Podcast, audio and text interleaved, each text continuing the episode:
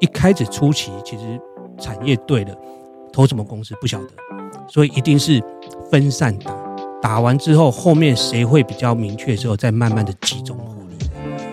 欢迎来到艾克斯的财经世界，我会邀请来宾一起探讨股票和房地产。今天邀请到的来宾是彩财的理财小天地，然后我们都叫他辉哥。大家好，我是辉哥。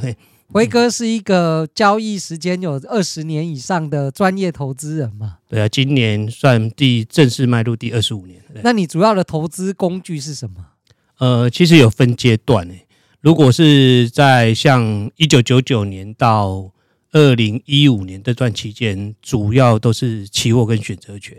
那一开始其实最早1999年、2000年之后是做期货，因为那时候选择权还没有接触到，所以做期货。不过我进这个市场前半年就全部输光，而且还就毕业了，就负债不过那时候还好年轻，所以负债大概就200万，因为信用额度有限。那也是跟亲朋好友借。而那个时候就是做期货，没有一些风险概念，所以就是补保证金，借钱补保证金，这样到最后是断头完之后就是清盘，这样就是清空。那负债200万其实还蛮快算还完，就是以前业绩其实还算努力开发。那2001年开始接触选择权，那选择权其实年初开始2000年底2001年开始接触选择权，是从国外选择权做，所以在国内选择权上市之前就有一些交易经验，然后后来就是选择权一直做，然后含期货一直搭配做到2015年。那2015年曾经有一次是就是失误重伤比较多，对不对？你说那一次选择权整个定价出现问题，那个是市场崩盘，那个是2017年的2017。对，那我是更早之前，就是从台指从以前是涨跌停板 7% 调到 10% 那一次。那第一次我是遇到那一次期货跌了 9% 多，将近跌停板，所以那个时候的风控模组没有去计算到超过 7% 的那个部分，所以造成那一次就是当天就是最大亏损到6000万啊，所以后来到6000万对，一天啊。那你心脏怎么负荷得了？当然是很难受啊。但是后来就是从那一次就是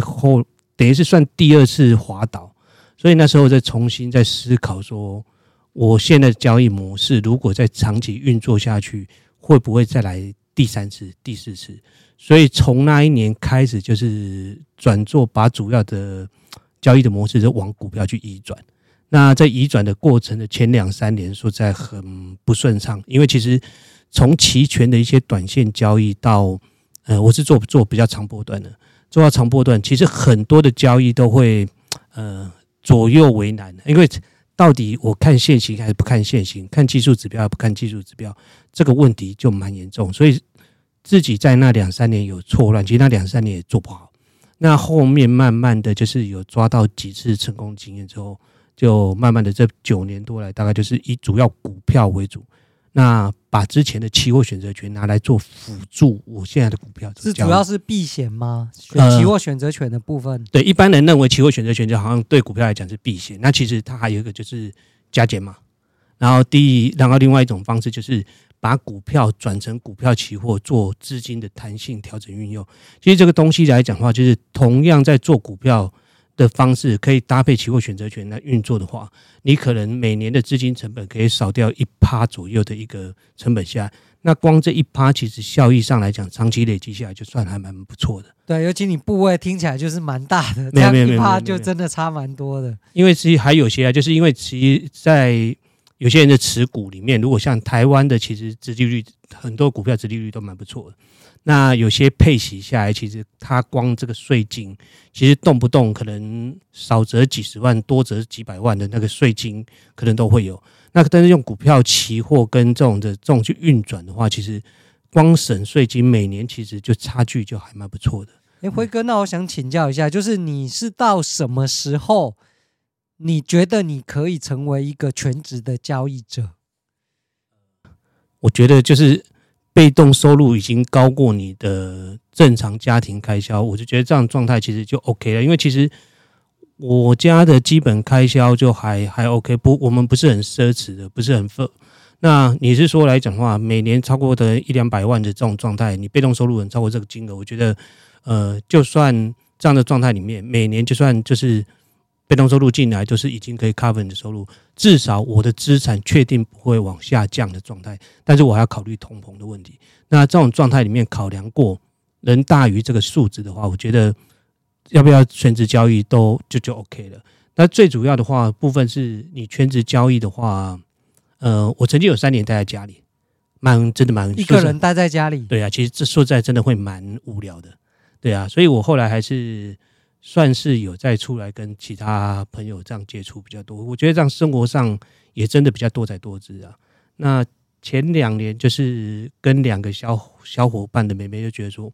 这样好像有点蛮闲的，所以让那2个妹妹成立了这个 FB 的粉专过来说，啊，不然我们来玩玩看，打发些时间好了。那这样也是无心插柳，反正就是慢慢做上来，看起来好像也状况也还不错啦，就是辅助帮忙大家可以。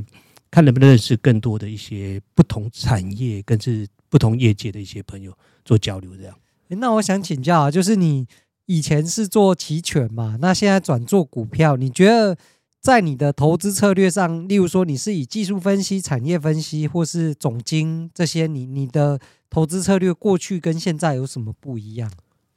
其实用主要的部位来看的话，以前短期早期以前像我刚开始的时候，纯粹这完全看所谓的技术分析下去吧。在以前在做期权，说实在的，我们不管总经，我也不管产业面，我只看你的现行跟价量的方式去运作。那2015年开始转型之后，就慢慢的往总经跟产业的方向去看，反而现在做到现在就几乎是技术现行不看，筹码也不太看，就只是纯粹看产业的一个分析的状态跟所谓的总经。比如说像前2年我们抓到一些节能减碳，比如像做到前2年有做到那个高利，那就发觉说全球既然是在做近零减碳的碳中和这个议题下面，考量下哪些产业它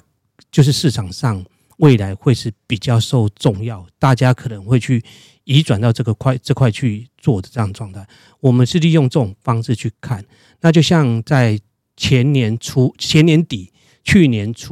那我们可以看到 NVIDIA 所谓的那个所谓的 AI 晶片起来，发觉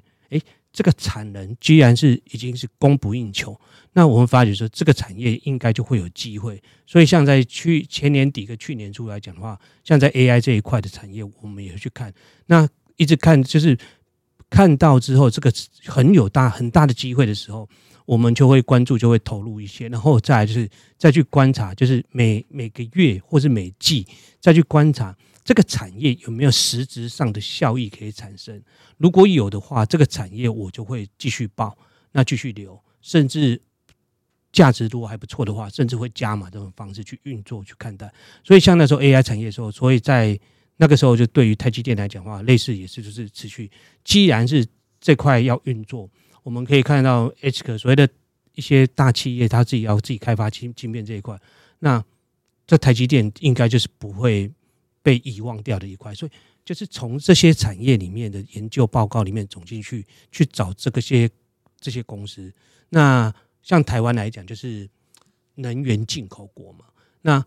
我们从乌俄战争的一个推演，就是从发现高利之后，还有就是说很多国家慢慢的，他不会想要把他的经济命脉被其他国家给控制住。那台湾向来就是能源缺乏，需要大量进口的国家。如果我们现在要近零减碳，那我们得要的就是排除燃煤、燃油的这种所谓火力发电的话，那我又不用核能发电，那我们接下来只能从哪几个方向？第一个就是用天然气，可能降低一点，但是它还是会排碳。那如果纯粹是绿色能源，一定是太阳能、风电、地热等等这一种的。那我们要考量，以在台湾的基础下面，太阳能土地成本太高，我能取决的有限。地热就是固定的几个地点。那台湾海峡有很优良的风场，有很这种我记得有7个很大的优良的风场，那这个都是台湾的利基点。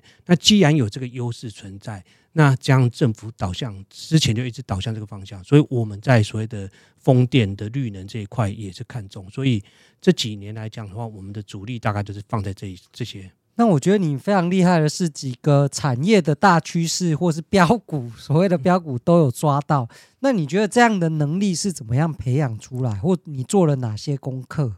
其实这个能力培养出来，其实到我不觉得是培养，就是其实我们常常就是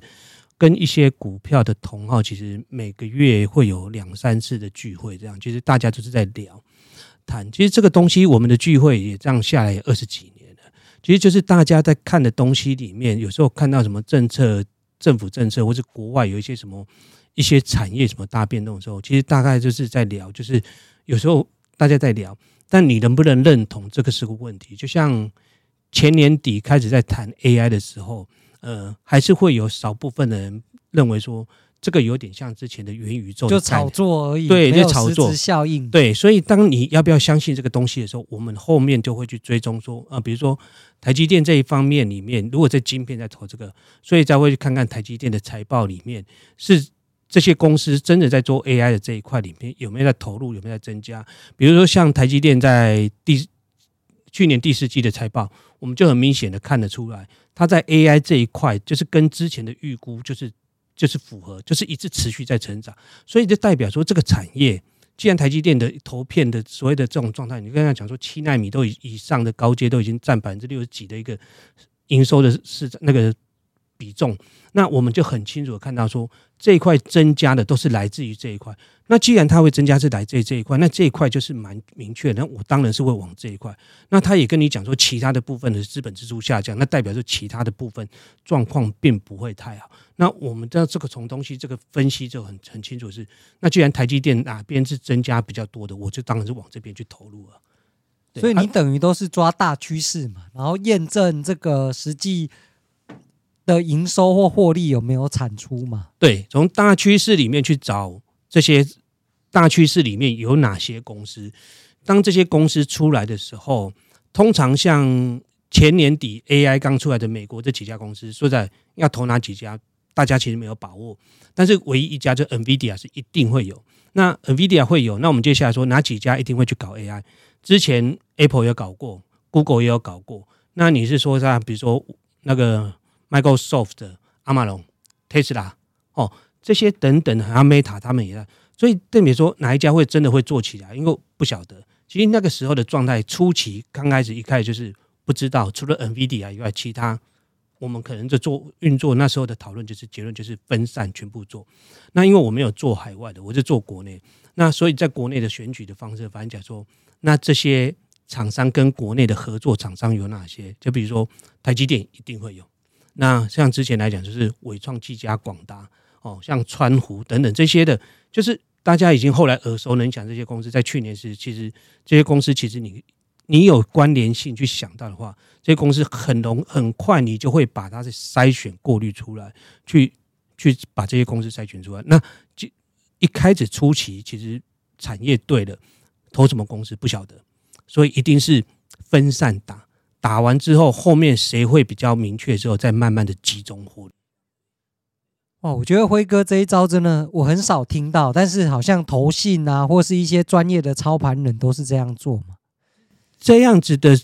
失误率基本上比较低，就是你一开始就抓到一个大的方向是正确的方向，然后再去先把相关的标的收集起来，再仔细的去跟踪跟就是观察它的表现。是啊，这样。因为你要想是整个政策产业的变化比较不会像单一公司或单一产品的变化速度那么快，像比如说如果现在手机来讲，比如说像这去年下半年到现在来讲，像折叠手机开始 很火热，那我哪知道隔了半年之后有没有新的所谓杀手机产品，折叠式的手机会不会崩盘下去，这种东西它的可以延续性的它那个所谓的产业的热度的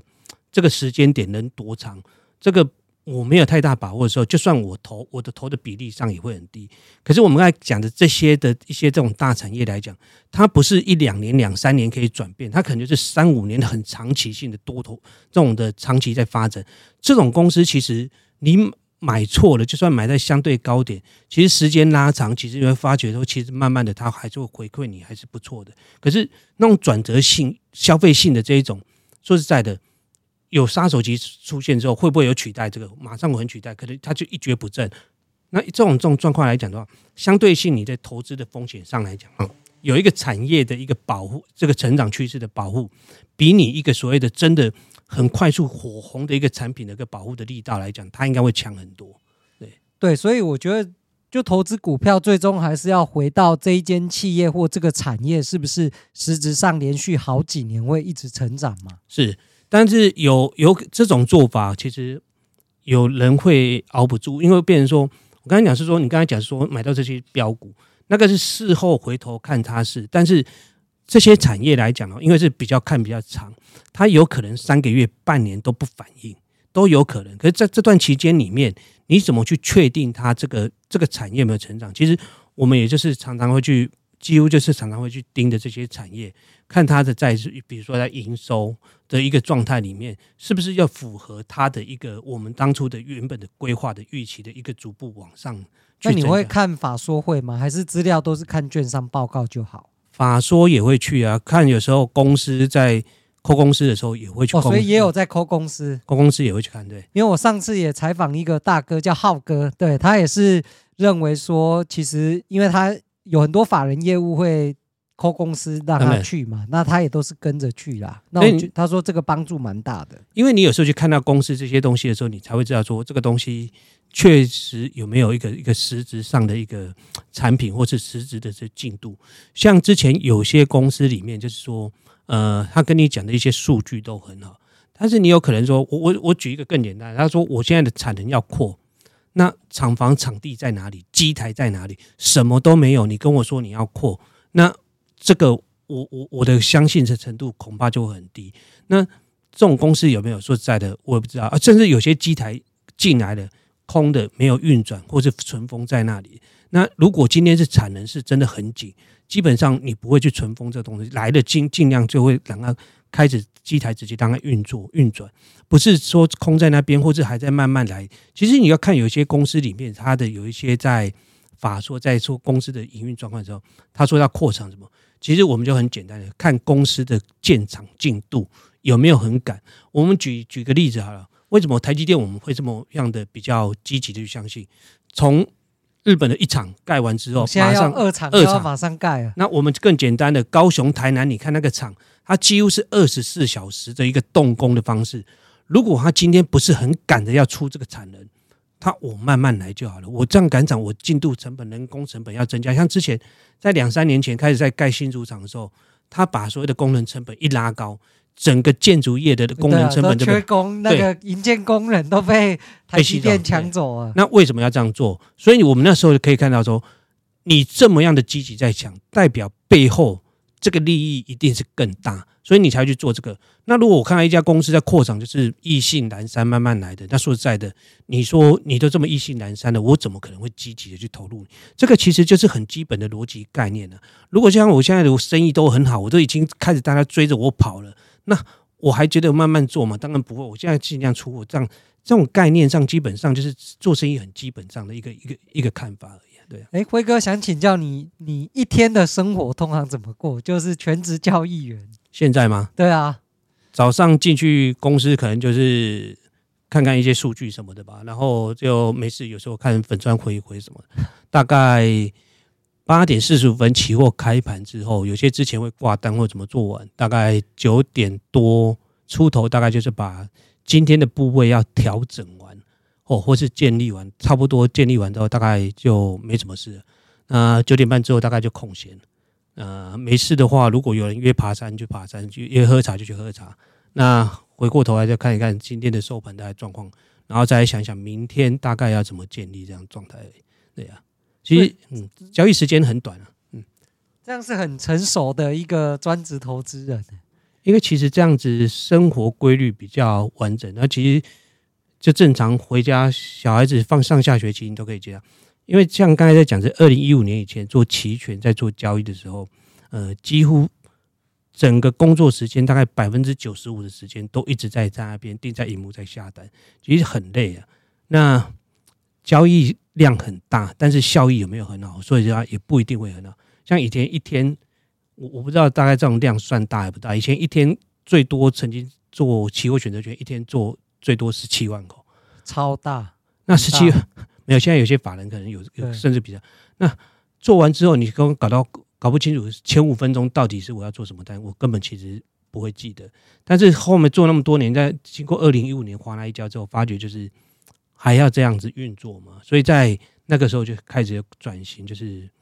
我想要是比较有规律性的生活，而不是整个生活跟交易就只是在电脑荧幕前去按滑鼠去，就是帮券商打工啊。对啊，其实也是这样的，对啊，主要是要有自己的时间啊。然后以前发觉之后做完下来之后，发觉是自己除了期货选择权以外，很多东西都不会，也不懂。那虽然以前有些在交流上，其实股票有些慢慢懂，所以后来我觉得说，其实这样好像，如果在年纪再更大了，什么东西大家都不会，所以后面慢慢的就觉得想说，要把时间空出来，多看一些，多去了解一些以前没有接触到的东西，这样子。这样你也是持续在学习成长当中吗？那一定要的，因为其实产业怎么变化，有些人的看法其实，不管对或错。就是试着从别人在看东西的角度去了解说，到底为什么有些人会去看这个角度。这其实不管他是对还是错，纵然是错，有错的原因在看的哪些东西，我们就知道哪些东西是可能是他没看到，那我有看到，甚至他有讲到的东西，也许是他看到我没有看到。像比如说我之前，我有时候我会在粉专或者在其他的那个粉专里面去丢一些讯息，其实有时候也在测市场的一个状态。像在去年第四季初的时候，就开始有在测一篇说，如果台积电一年配息20块，那个时候其实大家是对于看大家对于这种台积电的认同度怎么样，就发觉超过一半的人认为是不可能，也是觉得台积电股价过高或怎么种种的一些讯息就出来了。那我们在追踪它基本面跟它的法说的数据过来衍生，发现说，那这样的状况里面，这样测试下来，就是代表市场上持有的人并不会太多，然后如果在往上涨的话，会追价的意愿也不会太高，所以相对性来讲，这一档的整个评量的价值就是相对还在偏低的一个状态。所以在去年第四季初的时候，我们觉得那这个位置点就应该是还蛮不错的，在可以考量进场的地方，这样子。好，那谢谢辉哥今天精彩的又实战的分享。那我们后续呢会继续请教辉哥来跟我们分享他一些投资过程的心路历程，以及最新对台股的看法。那今天就到这边喽。好，谢谢辉哥。好，谢谢，拜拜。拜拜。